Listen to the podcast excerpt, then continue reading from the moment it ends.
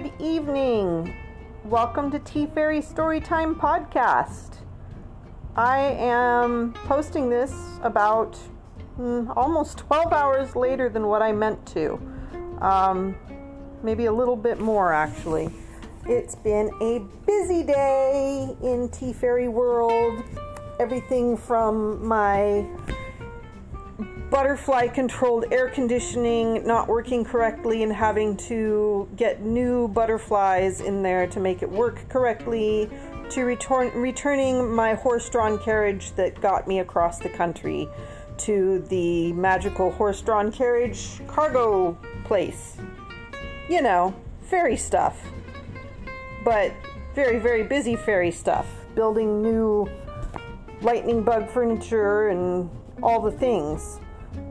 And it just has been a huge distraction from the moment I woke up, and I never got around to doing story time. So, here I am, almost bedtime, and I realized that I had not done the podcast. And so, I am here to read you chapter four of Like a Spark by author Lindsay Stanley, because I promised that I would read a chapter a day every day, and I like to try to keep my promises, and I think it's important to read every day a little bit if you can, if you can fit it in. It's important to try to make that time, and these chapters are very short, and so really it doesn't take a lot of time. So here I am, chapter four, The View from the Back. And this again is from Like a Spark by Lindsay Stanley. And you can find this book on Amazon. You can buy the paperback. You can buy it on Kindle. Or if you are a Kindle Prime member, you can actually get it for free. And you can download it and read it along with me. But twenty dollars for the paperback copy is absolutely worth it, because the illustrations that were drawn in this book and painted by illustrator Oba, Obada, hmm, Obaidullah, Obaidullah Awan. It's a very unusual spelling, O B A I D U L L A H, A W A N, Obaidullah Awan. These pic- pictures are beautiful. I was once told when I was very, very young fairy that there are two things that are very, very hard to draw, and if you succeed at drawing them, then you are truly a very good artist. And those two things are your hand, like a very detailed drawing of your hand and making it look realistic, and then the other is horses. If you can draw a horse and make it look realistic, that you are a very good artist. And that was something that was told to me when I was very young. I don't know if it's true, but I will tell you that the drawings of the horses in this, and then the paintings that were made from them, are just beautiful. So the last chapter that we read, the main character, our, our friend Petra, um, sprung wings. Horses normally don't have wings, but Petra, it turns out, is a Pegasus, and she has wings, and these wings have caused problems already and have gotten her family in trouble. So let's find out what happens now in chapter four, The View from the Back. After that day, Petra didn't see Felia very much, and when she did, Felia wouldn't look at her or talk to her. They weren't friends anymore. Years went by, and Petra got older. Her mane grew longer, and her legs grew stronger. She felt sad because she didn't have any friends to run beside her anymore. And most of all, she felt embarrassed because of her wings. She hated her wings. They were big and useless and in the way all the time. And of course, the rest of the herd hated her wings too because of what had happened to Felia. They all looked at her with disdain, as if she had meant to hurt her. And when they were not looking at her with malice, they pointed and laughed at the feathery, feathery mess that her wings were. She wasn't a bird. She didn't know how to keep them well-groomed, so they called her names like Featherbrain and Wobblefoot because she wasn't very good at running anymore. Most of the time, she tried to avoid everyone but her parents. All the securities that she used to have were gone, and she couldn't remember anything likable about herself. To add to all of her grief, She had to constantly carry the burden of guilt and shame because she had been responsible for her father losing his position with the herd. Petra honestly thought that with time, Duncan would at least reinstate her father into his rightful position of healer of the herd, but he did not. Instead, Petra's family continued to be ignored at the back of the herd with the old and sick horses, who were frankly rather pesky and annoying. Now, she and her parents couldn't eat, sleep, or even stand next to any horses, but those horses already at the back of the column. And she couldn't believe that her father didn't even get a new role within the herd. Pretty much every other horse had a job. Barton was left to find his own way. And that he did. Petra couldn't see it through her sadness, but her parents really didn't mind being at the back of the herd.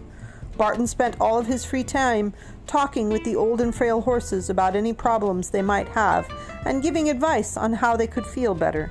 He made them salves from their arth- for their arthritic calves and knees and fashioned braces for the horses who could barely keep up with the speed of the herd.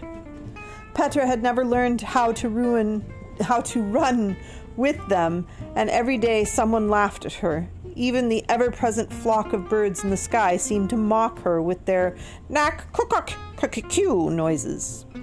They would fly with speed and grace. Petra could not run like a horse or fly like a bird. Petra, your wings are beautiful, and one day you'll learn how to use them, her parents would say. But Petra didn't listen. They are only saying that because they are my parents, thought Petra. Petra couldn't see it, but her parents really liked life at the back of the herd. They liked not being watched by the master all the time. They also really liked humping the horses who were sick and tired all the time and had bad legs. Petra's father, Barton, would encourage the older horses and run behind them to make sure that they didn't get hurt. Ebony, Petra's mom, would run beside older female horses who were used to being ignored all the time. Ebony and Barton had found their place in the herd. Yes, Petra didn't see her parents' happiness. All she saw was the empty place at the head of the column. And that, my friends, is the end of chapter four. I promise you, tomorrow morning I will try to be on top of this and read chapter five early, early in the morning so that you guys will have all day to read along with me. And oh goodness, I am so tired. This fairy has just been such a busy girl all day. I am just so tired. Um, so tomorrow we will be reading chapter five, The Weak and the Frail. And again, this book is by Lindsay Stanley. Her last, her first name is spelled L Y N D S A Y. Her last name is spelled S T A N L E Y. And I believe that she has other books that she has written. If you look for her on Amazon, you should find her author page and a list of her books. I know that um, she works for uh, or, or runs Stone Press Publishing. So that's another way of looking her up. And she is um, out of Ontario, Canada. So those are all like little clues on being able to find her. There's um, her email, which I believe is lindsay stanley at gmail dot com. And you can find her on books to read dot com, Facebook, BookBub, and Goodreads. Those are all great places to find books by Lindsay Stanley. Other books by Lindsay Stanley, children's fiction. Let's see, she's written The Jittery Jostle Journey of Morley the Moose, a children's picture book series, the heartwarming and epic adventure of Morley the Moose set in prehistoric times. That one sounds fun. She's written an adult fiction book called The Wooded Expanse, which is a science fiction novel, and Grief Mountain, a psychological thriller. And there's more to come. Follow the author for sne- special sneak peeks into her upcoming books. And she's just, I'm, I'm really enjoying her writing style. I love that the chapters are like little nibbles. They're not huge, giant meals. They're, they're nice little snacks that you can kind of take in a little bit of the story and then the next day read a little bit more. So tomorrow we'll read, we'll read chapter five. And um, yeah, just exciting things are happening. I have some possible new news coming up, but I will hold on to it until I've got a confirmation about it. But it, it might involve some public television stuff um, here in Maryland, which would be super exciting. But we'll see. I'm not going to jinx it yet, so I'm going to I'm going to keep a hush hush on the rest of it, and I'll let you know what happens.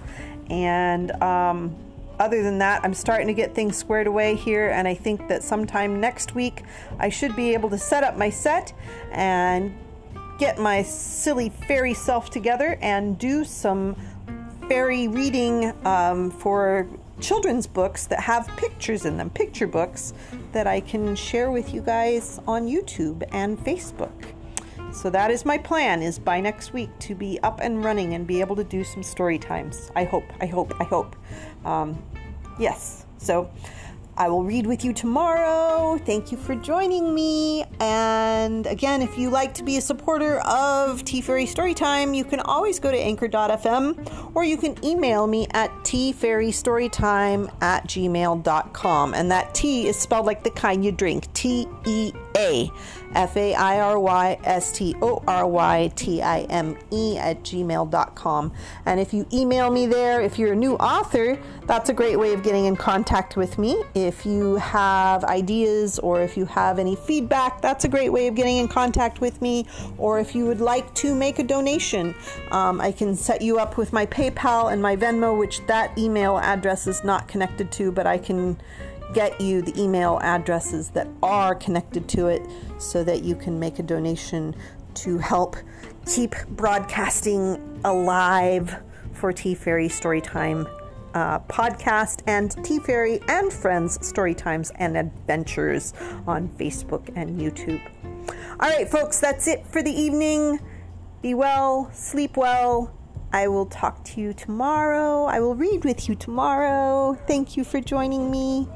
Bye.